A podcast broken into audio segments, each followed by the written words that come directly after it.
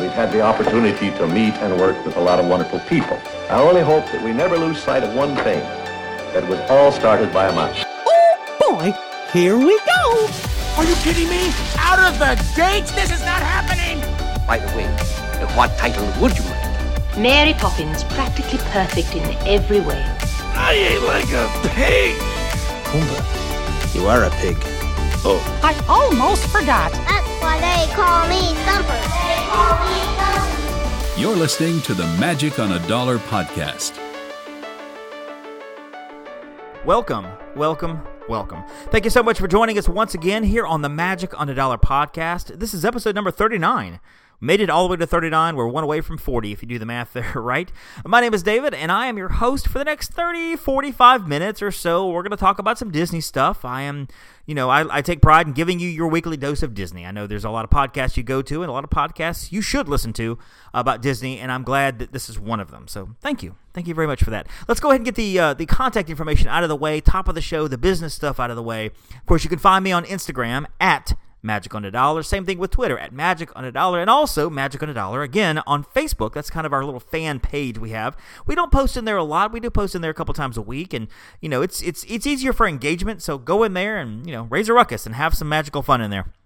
Disney on a Dollar is my Facebook page, more for the business side. That's where a lot of the travel planning stuff goes in, but starting tomorrow, if you're listening to this on a Thursday, which this is when it drops, so starting tomorrow on Friday, we are doing the Magical Movie Madness that we do every year. This is the sixth annual Magical Movie Madness, and you get to vote on your favorite Disney Disney movies. Uh, you know, match by match, Disney movies will be put up there in a little group. You'll pick one. That movie will advance on uh, if it wins. And so we get all the way down to a final eight, final four. Then we have a winner. Beauty and the Beast has won this thing three times. Little Mermaid has won, and I do believe that Mary Poppins might be the defending champion. I have to go back and look. I really, honestly can't remember. Uh, it's been a year. Uh, Although I take that back, Beauty and the Beast actually may have won, be the defending champion. I don't even know, but I do know that it's a lot of fun. Uh, we give away prizes and everything. So here's how you can win. Go and vote, and you're going to have three ways to vote. Go to Instagram, as I mentioned before, Magic on a Dollar. Go to the Facebook page, Disney on a Dollar, and also Magic on a Dollar on Facebook. Three different platforms, three different ways to to, to vote. Each one will have a different match twice a day, so you'll go in there, vote which one, every, whichever one you want. At the end of the week, on every Monday morning, I'm going to draw basically do a random drawing and pick out one person from each platform from Instagram, from the Magic Group, and from the Disney Group. And I'm going to send you guys some stickers. Just some fun Disney sticker stuff. One of those three will win a $10 Starbucks gift card. Um, if you want to do Target, we'll do Target too. We'll communicate about a gift card, but I will throw a gift card your way. And at the end of the whole thing, when it's all over, one person out of everybody that voted will get a $50 Amazon gift card. So I'm pretty excited about this. I love doing this. I love sending stuff out to people. I love talking to people, getting their, their getting the conversation going about favorite movies and stuff. So that's going to be a lot of fun. We do it every year. So tag a friend, encourage people to join and everything. It's going to be great.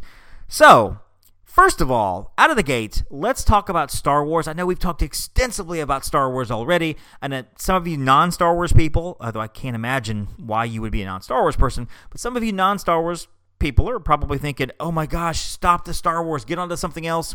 And we will, I promise you. I'm going to mention it here uh, because I was wildly, wildly off base about my prediction because I was thinking you know October 1st and I and for Disney World I pictured uh, I predicted Star Wars would open up in June on uh, June 22nd I think. I was yeah I had reasons for those. I thought those were good days to pick and I'm gonna you know had some reasons around those and why I thought those days would be important. Dropped the episode last Thursday it came out. Bob Iger came out to the shareholders meeting and he started speaking maybe like two hours later. From the time the episode dropped to the time Bob Iger was speaking and telling everybody what was going on just a few hours. So here's what he had to say our parks and resorts, I've got some very exciting news to share with all of you. We're nearing completion of Star Wars Galaxy's Edge in Anaheim and in Orlando, which are by far the largest lands that we have ever built. And the excitement and the anticipation for these lands just unbelievable. And in light of the tremendous demand, we're going to let guests explore those lands a bit earlier than we had originally planned. And so I'm happy to announce that Star Wars Galaxy's Edge is going to open up at Disneyland on May 31st and then at Disney World on August 29th. Well, uh, talk about being wildly off base. I was. I was not anywhere close to it. It was a shocker to me. I was completely blown away. And I'll tell you that most people I know, uh, travel agents, uh, Disney fans, even some cast members, had no clue. I know of somebody who works in one of the call centers at, uh, at, at Disney, and they had no idea. They were on the phones. They were talking to, to guests, and they heard it on the TV maybe 30 minutes later, and you know, everybody was shocked. There are various reasons of why I think they did this. I'm not going to get into that because it's really business stuff, and who cares? Uh, but they're opening up uh, August uh, 29th in uh, Walt Disney World. They're opening up May 31st at uh, Disneyland. And there you go. It's going to be a madhouse. And I'll be happy to help you with that trip. Magic on a dollar at gmail.com. Send me a message and, you know, we'll get you on that trip. But for now, let's get to some Disney news.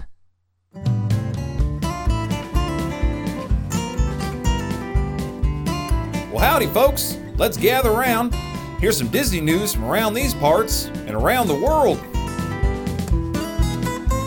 several news items I'm going to hit on. We're not going to go too far into to, to all of these, but the first one, the Fox and Disney merger is just about over. As you probably have heard me talk about before, if you're a longtime listener of the show, and I'm hoping that there are some of you out there that have listened since the beginning, uh, I've been kind of following this closely because the the Fox Disney merger has really just kind of fascinated me because you have this massive conglomerate, the Walt Disney Company, and you have this old school, legendary, massive company, Fox and you know Disney bought Fox. Disney bought them all. If you go back to episode uh, episode 32, you can kind of look at the actually kind of go in depth about what happens between Disney and Fox and Comcast kind of make a play in there. And they played off each other. The bids went up, the money went up, and they basically bought them for something like $71 million for a lot of the Fox assets. And again, I don't want to go into whole detail of everything because it can be kind of boring, and I've done that before. Again, episode 32. Um, but they own uh, they own Fox now. There are some subsidiaries they're going to have to spin off. They're going to have to sell a few things. They had to get uh, clearance from countries like Mexico and some South American countries, some Central American countries. For what I don't really know. I think it's some maybe Fox Sports dealings down there. I'm not really sure how that works, but the deal is almost over, and we're to a point now, a year in the making, where we're very close to Disney just owning all of it. Uh, you know, Simpsons. They own Aliens. They own Predator. They're they own Avatar, even though they had a license with James Cameron to do Avatar. They'll own it. Of course, they own the Fantastic Four and the X Men, which I'm so excited about. Don't get too excited about Disney World though, because they can't use those characters in the parks. Uh, as as many of you may know, and some of you may not know, Universal has the Marvel Marvel Superhero Island. They've got that land over there where they've got the uh, the, the Doctor Doom Fearfall, and they've got the Incredible Hulk coaster and the Spider Man ride. They've got all those things going on there. Everything east of the Mississippi, Disney cannot put a Marvel character in its park. That's not already licensed by Universal. Uh, so the way it kind of works, just to dive into this real quick, and I didn't mean to do this, but now I'm on a roll, so just follow me here. Uh, characters like the Avengers popular characters cannot be used in Disney parks because Universal has them. They have the rights to them in perpetuity. So as long as they want to hold on to them, they can. Disney can't use them. If you notice, or if you remember, the Avengers was on like a, a decoration, a wrap, as they call it, on a monorail some years ago when the first Avengers or second Avengers came out the the monorail would zip around Disney World, and you know you're thinking, well, it's there. Why why why could they do that? Well, it didn't go into a park. It was one of the Magic Kingdom Express ones from Magic Kingdom to Epcot that never actually went into a park. The one that went the one that went into Epcot actually goes into Epcot first before it circles around back up to the front of the park where the where the station is. They couldn't put a wrap on that, so they could do Avengers stuff somewhat, but they can't do them actually in the parks themselves. Which is why they had Guardians of the Galaxy in the park, and they're able to do that because those are ancillary characters that Universal has no rights to.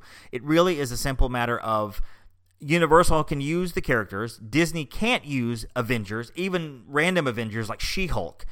They can't use She Hulk in the parks because they're Avengers, but they can use characters like Guardians of the Galaxy, which is kind of fun. I don't know where Captain Marvel falls in. I don't know if she's an Avenger or not. I'll be honest with you. I, I, I I don't know. I don't know what the status on that is. I know they can use them at Disneyland, but I don't actually think they can say the word Marvel in Disneyland. So, anyway, that's an unexpected little dive into uh, Fox and Universal, Disney, and Marvel. Uh, Disney streaming service Disney Plus is coming out. No more Disney Vault for those of you in the know, and if you remember, you probably remember, you know, maybe you're old enough to remember the days when you go try to find the Lion King and you couldn't because it was in the vault, or the Fox and the Hound, or Lady and the Tramp, or Pocahontas, or whatever. Hey, you see the commercials, you know, Disney Blu-ray and DVD. Aladdin available till June 22nd, and then it goes back to the back into the vault. Typically, they'd go back into moratorium for six or seven, eight years, and you could not buy them anywhere. They just were unavailable completely. And I worked at the Disney store for a couple of years, and people would come in all the time asking for things we didn't have. Hey, do you have Cinderella? Do you have uh, you know, do you have Hercules? Do you have the Black Cauldron? And we we didn't have them because they were in the vault. People would get mad at me because you know why why can't you sell these movies? That's stupid. They just want money. Well, yes, that's exactly why they're doing because they want money. They're Disney. They're a business. They want money. But the Disney Vault is going away because it's all going to be on a streaming service now. Disney Plus is what they're calling it. Should be debuting sometime towards the end of this year, I believe. I'm guessing a price point of maybe 12 or 13 bucks a month. It's going to be worth it. It really, really is. They're going to be doing all kinds of live action series, cartoon series, the Star Wars stuff that you've seen is all going to go over there to Disney Plus. Um, they're going to be doing some Marvel series. I think Vision and Scarlet Witch and Loki are going to have their own series, so they'll be over there all the Disney movies will be there. Okay, all the canon stuff will, will be there. Bob Iger has said that everything will be on will be on there. All the animated stuff. Now, people have been asking, what about Song of the South? And I think a lot of people are questioning, you know, if that's uh, uh, if if that's really going to come out or not, I don't know. I don't I, I, don't have a clue. I would say no.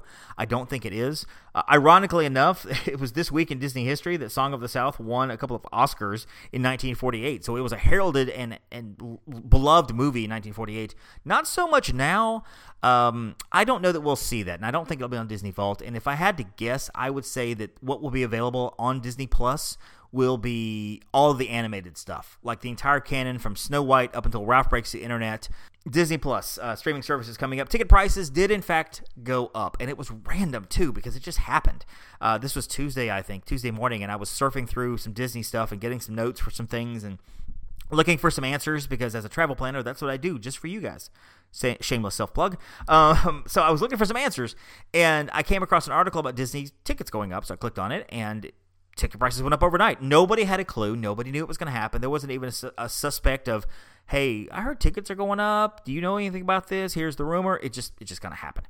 They went up a little bit here and there. They went up uh, across the board um, for most things. A couple of dollars here, a couple of dollars there. The biggest hit on Disney tickets is uh, the one day tickets because Disney wants you to stay in the park. They or they want you to stay on site. They don't want you doing a one day. They want you in in their parks, in their resorts, in their hotels. So, a one day ticket for Christmas Day, and I think the few days after. So, if you just go to Disney for one day, it is $169 at the Magic Kingdom, or at, at any park actually, for Christmas Day. And that's, of course, peak day.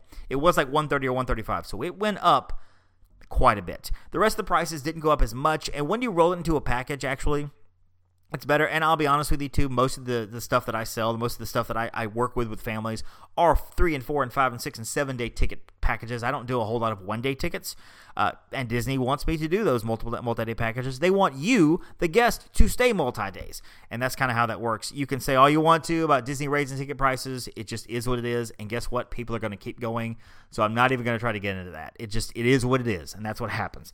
So there you go. So I'm going to dive into a little bit of Disney history, and we haven't done this in quite a while. I'm a big buff uh, of Disney history. I love looking at Disney history and kind of what came before us. I love Walt Disney history, of course. Monday, uh, uh, quoting Walt on Mondays, a little bit of an encouragement podcast there for you, taken directly from a Walt Disney quote because I just I love doing it. I love talking about it.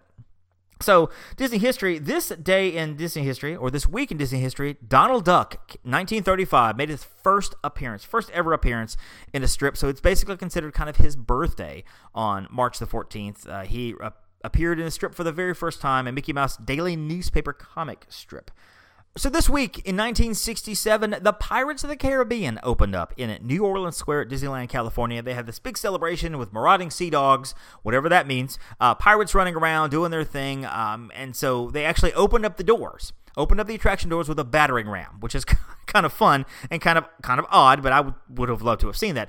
Marc Davis and Claude Coats, two Imagineers, are uh, are are legendary in Disney circles. So if you know anything, who knows anything about Disney history, Marc Davis and Claude, Coats are just names that are just out there.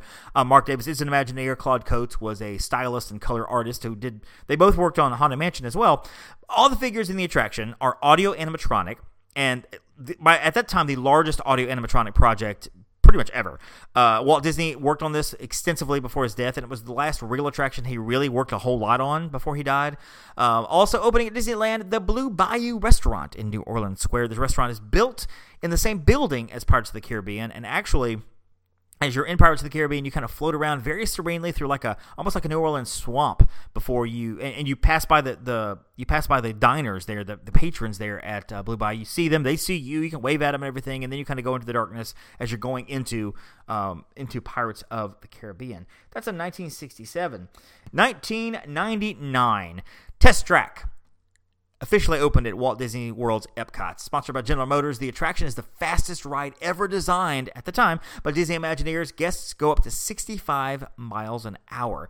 The ride has actually been running since December of 98, and so there was a little, like a six month time here, but this was the grand opening uh, of Test Track. And you remember the old days where you had the two people that were kind of going back and forth and giving you the different. Um, the different tests and things like that and telling you, you know, let's go to the acid room. Hey, you forget to, did you turn off the acid? Uh, you know, the freezing room and you got the, let's test the brakes and that kind of thing. And you can, you can go on YouTube and see the whole ride through and kind of see how that looks. But now it's all different. It's all laser, like lasery and lights and they call it Tron track basically because it looks like Tron. Uh, I, I, I kind of like the old version better. I'll be honest with you. I enjoy Test Track, especially at the end as you're coming out those doors. Uh, that the car goes in the track there, and it does hit about 65 miles an hour. It does a number on your hair. The picture is taken there. It's a lot of fun. So um, Test Track is great, and uh, it's also good for single riders too. So if you've got a group of people and six people go in the car, which is if you've got six people, get in the car, get a picture. It's great. Uh, but it's also the single rider goes pretty fast there. So if you're ever test track and you see the wait time is way too long, and you can maybe you don't have small children with you, maybe your kids are, grown, or older or grown, or it's just a group of friends or whatever, uh, consider doing the single rider. Get it in there faster.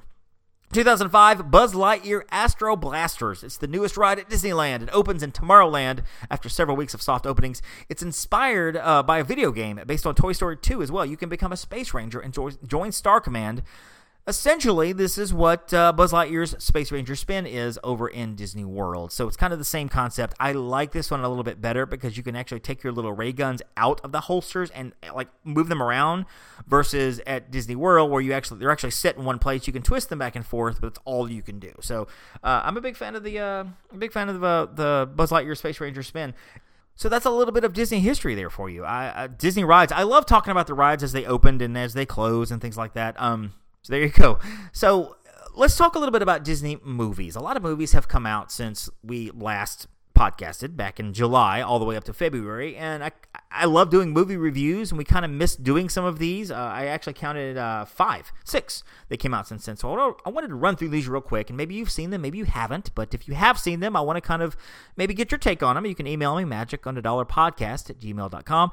Uh, let me know your take on the movies. You can also tweet me magic on a dollar and let me know, hey, I love it too, or hey, I liked that movie even though you didn't, or I hated that movie even though you loved it. Uh, Ant Man and the Wasp opened up last summer. Uh, Paul Rudd, which is probably one of my two favorite actors. I told you last week that uh, Dwayne the Rock Johnson uh, is my favorite actor. Paul Rudd's a close, very close second. So that uh, that's it's continuation of the Marvel story. It um, it opens up basically at the same time that Civil War is going on, Captain America: Civil War, which might be my favorite Marvel movie outside of the Avengers. It is an amazing film. Anyway, Ant Man the Wasp is more of a comedy. Of course, the events after the events of the first one, he's under uh, under house arrest. Uh, in actually in Captain America: Civil War, you see him. You see uh, the character uh, Scott uh, played by Paul Rudd, he's got an ankle bracelet on and everything because of what happened in Civil War. So actually, it's this is happening concurrently to uh, Avengers: Infinity War. So that's why he's not in Infinity War. So Hank Pym, who is Michael Douglas, has basically got him out of the house, even though he's under house arrest, to go and get uh, go and get some stuff done. Basically, I don't want to dive into the plot too much because if you haven't seen it, I don't want to ruin it for you. But also, they've also got to find his wife. His wife is caught in the quantum realm. All of this sounds so nerdy, and it is nerdy, but it's fun. Uh, Evangeline Lilly is the Wasp, and she's a character that can shrink and, and, and grow just like just like Ant Man can, and they work together really, really well. The, the movie's funny. Michael Pena is an underrated uh, uh, co-star. He really is fantastic. I love him as, as I think it's Lewis is his name. Uh, he's great. Um, just his his lines alone are fantastic. His delivery is great. So the whole thing is really really fun. I really liked Ant Man and the Wasp. That was last July, and really let's zip all the way up to November in the fall. Opening up in November. Nutcracker and the Four Realms. This is Keira Knightley starring in this alongside Helen Mirren, Morgan Freeman, Mackenzie Foy playing Clara, and a few other actors that you may or may not even be familiar with. I know some of the names, some of the names I've never heard of. I won't go into it here. But uh, Mackenzie Foy plays Clara, and she's a young girl traveling into the Four Realms looking for the key that will open up a box, a gift from her late mother. And so she goes into these four realms and she meets these, this vast array of characters, including Keira Knightley. Um, and so she's trying to conquer uh, to get her key back and, and so on. I'll be honest with you, I hated this movie. I, I, I did. I did not like this film at all. I thought it was clunky. I thought the effects were not good.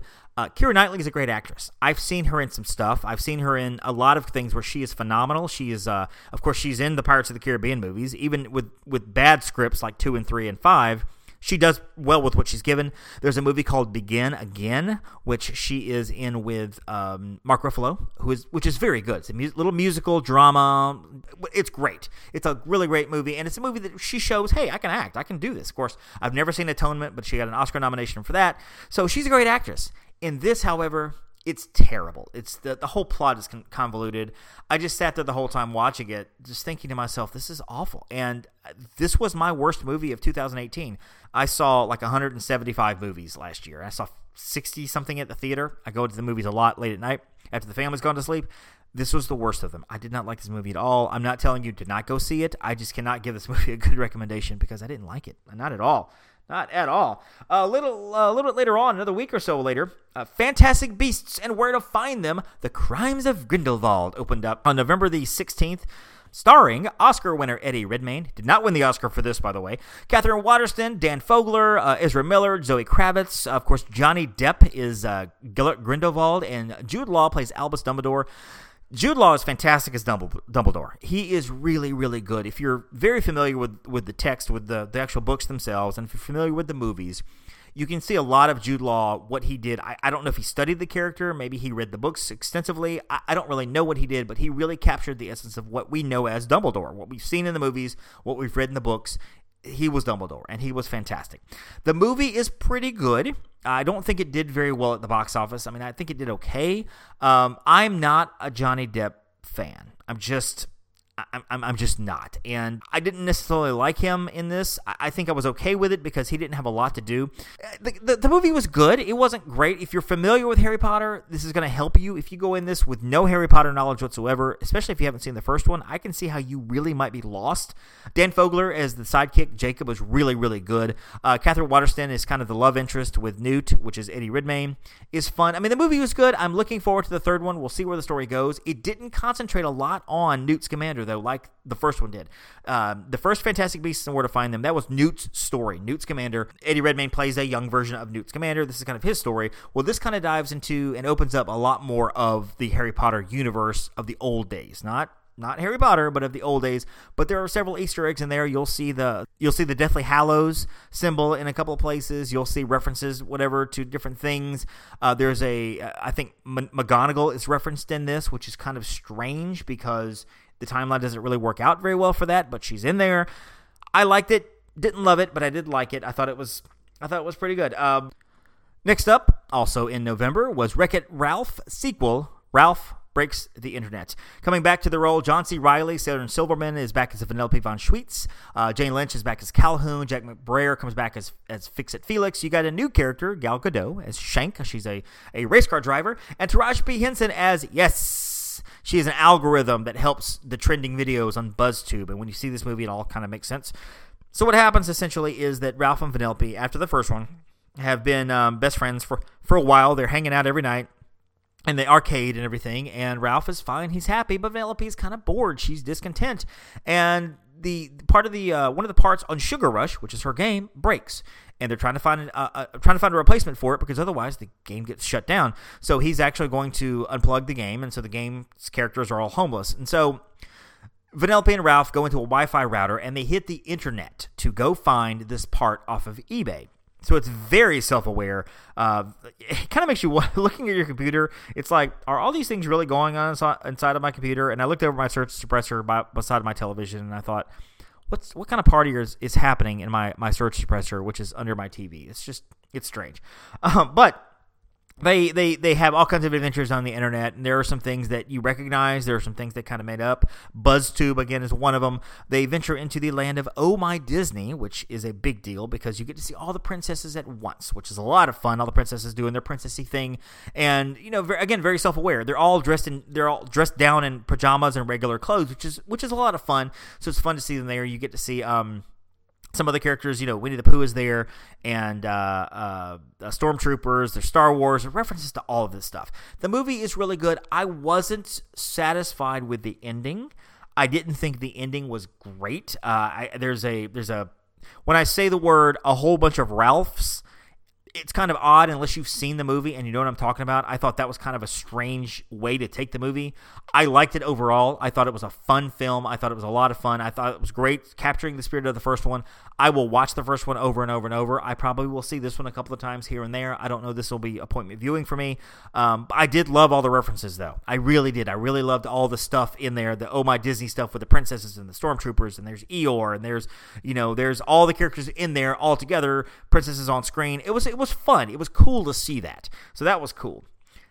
Opening up a little bit later on, Spider Man Into the Spider Verse. Guys, I loved this movie. I did. I thought this movie was spectacular. Now, this is not quite owned by Disney. Disney has a partnership with Sony to uh, to work with Spider-Man, but Sony kind of put this out there. But I had to put it out because and talk about it because it's so great. You won't you'll know some of the the uh, the the voices in this. Jake Johnson is in this. Hailee Steinfeld, you might know. Mahershala Ali, uh, Brian Tyree, Henry. You may know some of these faces. Nicolas Cage, Kathryn Hahn, Liev Schreiber, Chris Pine. Of course, you know as Captain Kirk. Um, also, he's been in the um, he's been in some of the he's been was in the Wonder Woman movie as well. Um, and, and Into the Woods for Disney. But anyway, uh, Miles Morales is a young teenager who is Spider Man, and he gets somehow or another knocked into another dimension where all these Spider Men come together. You've got Spider Noir, you've got Spider uh, Spider Gwen, you've got the the actual real Spider Man, Peter Parker. You've got a whole bunch of other Spider Man, including Spider Ham, coming together to all try to figure out how to get everybody back to their own dimension. And these are all characters that exist in real life, including Spider Ham. It was a real character in the 80s, and I actually had some of those comic books. It's it's a parody, but it's funny. Um, this movie's wonderful. The imagination that went into this is great. They're all battling the Kingpin, which is a great villain. I think he's drawn just very uniquely, but very cool. I really like the Kingpin in this. I love this movie all the way around. Uh, is it good for kids? I would say it is. I there's cartoon violence. I, there might be a curse word here or there, a mild curse word said by a character. I can't remember, um, but I think kids would love this. I really do. It's very visual. It's very uh, very bright, and the colors are very vibrant. And just everything's happening in this movie. It's good. It's really really good. So go see Spider Man uh, into the Spider Verse. It's just it's wonderful. It really really is wonderful. Uh, later on in, in in um, in December, one movie that I think everybody was waiting on, but everybody was nervous about, and that is Mary Poppins Returns. Emily Blunt starring as Mary Poppins, this time with Lin Manuel Miranda as the chimney. Uh, no, not the chimney sweeper. He's the lamplighter.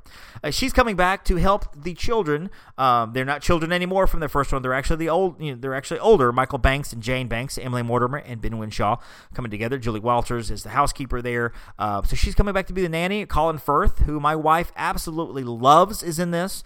Uh, Meryl Streep as well. It plays a really odd character. Angela Lansbury, Dick Van Dyke. So Disney Legends makes an appearance. It is it's fantastic. I loved this movie. It was sweet and it was beautiful, and all the nervousness I had about how are they going to do what are they going to do the first one? Is it going to is she trying to be Mary Poppins? Is she trying to replace Mary Poppins? How is this going to tell the story? All that went away as soon as the movie started. Emily Blunt is fantastic, and her voice is beautiful. I love this song here, and I'll see if I can play a little clip for you here. It's called "Can You Imagine That." Although they're down and bent in half, they brush right off and start to laugh. Can you imagine that? I love that song. And then, of course, when this song came on. Searching for the things you used to know, looking for the place where the lost things go. everyone was wiping their eyes. Uh, that's the place where lost things go. Everybody had tears in their eyes because the kids are singing to the dad because the dad lost his wife, and that's that's one of the problems he's having in the movie. Uh, he's he lost his wife, and he's he's heartbroken, and it's just it's so sad and sweet and beautiful. Uh, she's wonderful. Angela Lansbury made a cameo appearance in this film at the end. Kind of a surprise. I didn't I didn't know she was going to be in it. Come to find out that uh, Julie Andrews had said that she didn't want to be in the movie. Uh, well, not that she didn't want to be in it, but she chose not to be because she did not want to be a distraction. She said that she recognizes this is Emily's movie. This is Emily Blunt's movie, not my movie. So I do not want to be because honestly, if Julie Andrews had been in this movie, I think everybody would be talking, at least in part, about Julie Andrews being in this movie. And I, am glad she recognized that. It would have been cool to see her, but I'm okay with her not being in it. Dick Van Dyke is an American treasure, uh, through and through, 90 years old or 91 or however old he is, dancing on the desk, awesome. I mean, it's just incredible visual. The whole audience, when we went to see it, I think we went to see it opening day, the whole audience just erupted in applause. Everybody was clapping and cheering like he was right there in front of us for real. Dick Van Dyke is amazing. Uh, when we lose him, and I don't, I'm afraid it won't be too long now because he is 90. It's going to be a sad day in in this country. He is he is great. And finally, that brings us to Captain Marvel. Brie Larson plays Captain Marvel, and she is a she's somebody named Vers. She's a Star Force member on the planet Hala, and she's a Kree, which is an alien race, and she's dealing or she's training with a character named Yon-Rogg, played by Jude Law, in another Disney role, and so so they're going back and forth, and uh, they're they're battling and they're fighting. He's teaching her how to be a warrior. He's teaching her how to be stronger, so she can help battle the Skrulls. And the Skrulls are alien shapeshifters uh, that the Kree have been at war with forever. Okay, for a very very long time. Uh, some random things happened, and Vers ends up on Earth. She crashes through a blockbuster, which is kind of fun she ends up on Earth and she meets up with a very young Nick Fury and a very young Phil Coulson, which they did all kinds of remarkable age de aging mechanisms to make Samuel L. Jackson, who is almost 70, if not 70, uh, to make him look like 45, which was pretty cool. Phil Coulson, played by Clark Gregg, you will know him uh, when you see him, and if you see his face, you'll know him. You'll be like, oh, yeah, it's that guy from the Avengers movies. Uh, he looks young as well. So Nick Fury and Captain Marvel team up to battle the Skrulls who are coming after after after her on Earth. They want to take her out, basically. Um, come to find out, there's some things going on in the memory there. There's some things happening that she she has some flashbacks of. Maybe she's from Earth. Maybe she's actually from here. I don't know. So the movie takes some twists and turns um, until the ultimate ending, and it's good. It's a good movie. It really is a solid film. It really is good. I, I really, really enjoyed it. Now, uh, it's got some twists and turns to it. In the actual Marvel lore itself, the Kree and the Skrulls, not Skulls, but Skrulls, have been battling for, for an eternity, basically. Uh, I, have, I have a friend of mine who is a comic book enthusiast, and he didn't like how they treated those two races. They did some different things with them, kind of turned them around a little bit here and there. somebody, as somebody who's not familiar with the Kree or the Skrull in the comics, I was fine with it. So if you are a comic book purist, you may or may not like that twist. I don't know. Towards the end of the movie, she becomes all powerful. I don't want to ruin it for you, but you know, of course, um, she becomes all powerful, and the, there's a mid credit scene that really, honestly, could open up Avengers Endgame. That could be like the next one into into Endgame. It really could. Uh, so there also is a scene at the end of the movie as well which I really really enjoyed. All of it's fun. It's it's very visually it's visually great. Brie Larson I like as an actress very much. I actually thought she was not even the best thing about the movie. I thought Nick Fury, Samuel L. Jackson was great. The cat is fantastic. Uh, there's an actor named uh, Mads Mikkelsen. Uh, I'm sorry, Ben Mendelsohn. Ben Mendelsohn as Talos, who is the leader of the Skrull, and he's fantastic. His delivery is amazing, and the way he puts the lines out there is amazing. So everything he does is fantastic. Uh, you will see a character called Korath, played by D- Djimon Hounsou. And he actually is a character you would have seen in Guardians of the Galaxy. Because in the Marvel timeline, let me get nerdy again, nerd alert. In the Marvel timeline, um, this movie actually happens, I want to say second. The first movie in the timeline, if you take all 20 movies and mix them up according to chronological order of, of how they're set, you're going to have Captain America, First Avenger, and then I believe you'll have Captain Marvel, and then I think you go into Hulk and Iron Man and so on and so on and so forth. Uh, so this is this is right up there. It's it's this is the last one we get before Endgame. I really enjoyed it. I really really did. It's got cartoony violence. There's no language in it. There's no adult uh, romantic relations going on at all, which is nice. So you don't have to worry about that at all. So that's not even happening, which is great. It's good. I liked it a lot. I liked it quite a bit. So go go see it for yourself and, and see how you like it. See, so there you go. So there's a kind of a movie wrap up over the last what six, seven, eight months now. Uh, kind of the Marvel, you know, Disney movies. Uh, all there. If you've seen them, great. If you haven't, go see them. Go check them out. Of course, Endgame coming out uh, April 26th as well. So that's going to wrap up our edition of the show here on episode number 39. I'm glad you joined us again. Thank you very much again to Tim Dumay who did our uh, who did our, our opening theme. It's a little bit different. You you heard how different it was, and it's it's fantastic. It's great. I, I emailed him immediately and was like, "This is." I said, "I think my words were actually this is so stinking fantastic. Thank you so much." Because he just on a, on a whim decided, "Hey." You need a new theme song, so here you go. You can find him at storyize.co. That's S T O R Y I Z E Co. Go there. He works with uh, video presentations, audio presentations for large companies, for churches, things like that. He would love to help you out there. Tell him I sent you. He's not even a sponsor of the show. I just want to give him a plug because I think his stuff is great and I think what he does is great. So we're going to end the show here real quick and uh, we're going to play you the last three minutes of, of the Bob Iger segment. I played a few at the beginning of it, a minute segment when he announced the, the opening dates of Star Wars Land in Disneyland and at Walt Disney World. Uh, but I want to play you the last three minutes of. He actually spoke much longer than this, but it's a clip that I found, kind of surmising, encompassing everything uh, that's happening. And so the last three minutes of the show will be that. Uh, thank you so much again. Come find me online, on Facebook, on Instagram, on Twitter. And hey, don't forget, thank a Phoenician. No. Wait, there's more.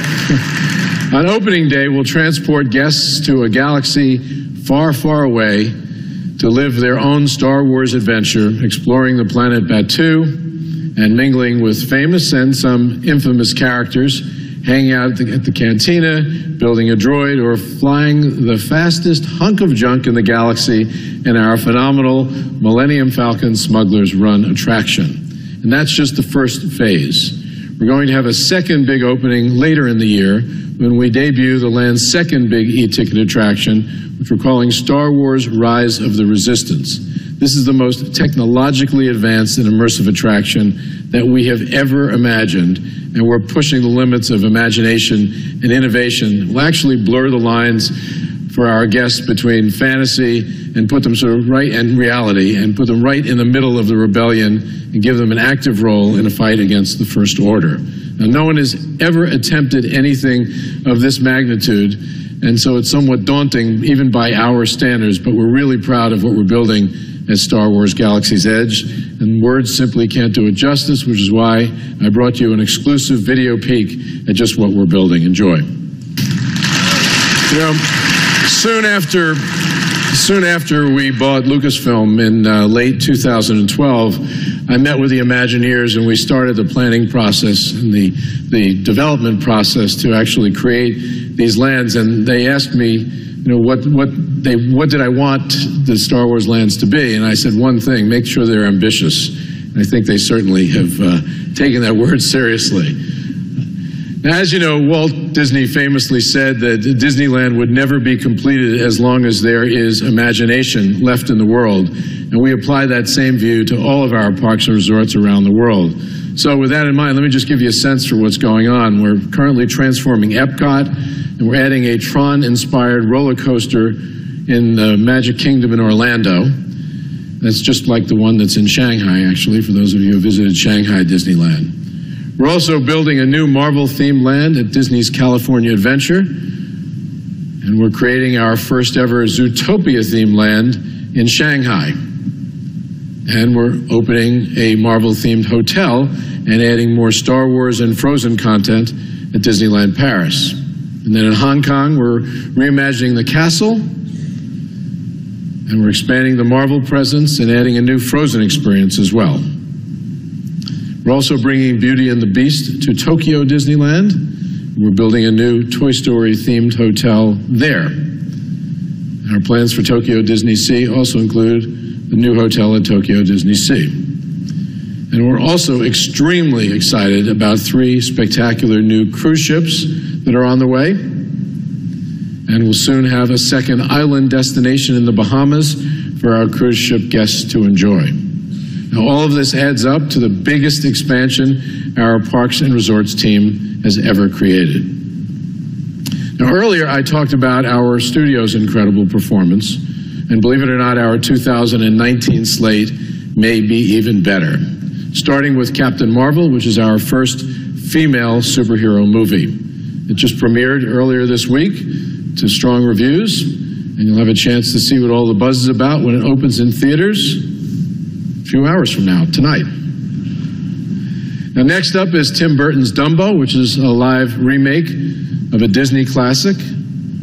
We're going to follow that with Avengers Endgame, which is a highly anticipated, gigantic conclusion to the Avengers story, before releasing Aladdin, another reinterpretation of an animated favorite. And then after Aladdin comes Toy Story 4, the ever charming and humorous Toy Story movies.